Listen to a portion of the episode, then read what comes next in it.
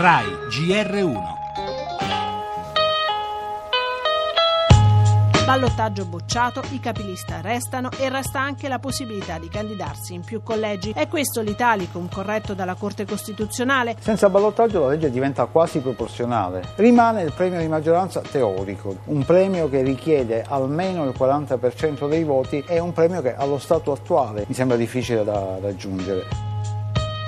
La partita si gioca ora attorno a una domanda, andare o no al voto anticipato. Il Partito Democratico non ha paura delle elezioni, lo abbiamo detto, se c'è la volontà di discutere sulla legge elettorale noi abbiamo presentato il Mattarello, non siamo disponibili a perdere di tempo. Andiamo a votare subito, noi abbiamo già depositato una proposta chiamata Legalicum, applichiamolo al Senato e poniamo fine alla peggior legislatura della storia della Repubblica Italiana. L'importante è che gli italiani possano votare il prima possibile, il 23 aprile penso che possa essere una bella giornata di liberazione liberazione nazionale. Penso che tocchi adesso al Parlamento di fare una nuova legge elettorale, essendo le due leggi che sono derivate dalle sentenze della consulta inconciliabili fra di loro. Occorre anche in tempi rapidi che finalmente l'iniziativa del Parlamento si attui rendendo, come ha detto il Presidente della Repubblica, omogenei le due leggi elettorali. La nostra posizione è che sia necessario lavorare perché il carattere proporzionale della legge elettorale venga riaffermato e allargato intervenendo sul tema del premio di maggioranza.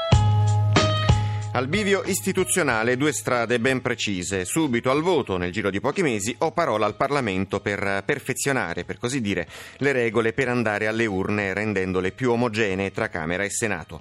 L'Italicum, riveduto e corretto dalla Corte Costituzionale, già immediatamente utilizzabile, non potrebbe essere altrimenti, in caso contrario ci sarebbe stato un clamoroso vuoto legislativo.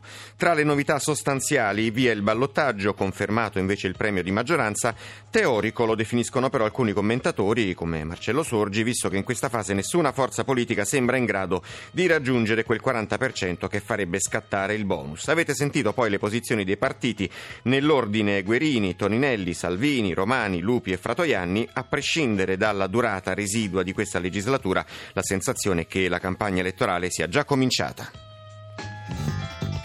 E altre notizie, si spegne la speranza a Rigopiano, estratti anche gli ultimi due corpi, bilancio finale 29 morti. Intanto il Premier Gentiloni ha assicurato che presto arriverà un provvedimento per snellire le emergenze. Ieri a Roma le proteste degli abitanti delle zone terremotate per chiedere meno burocrazia.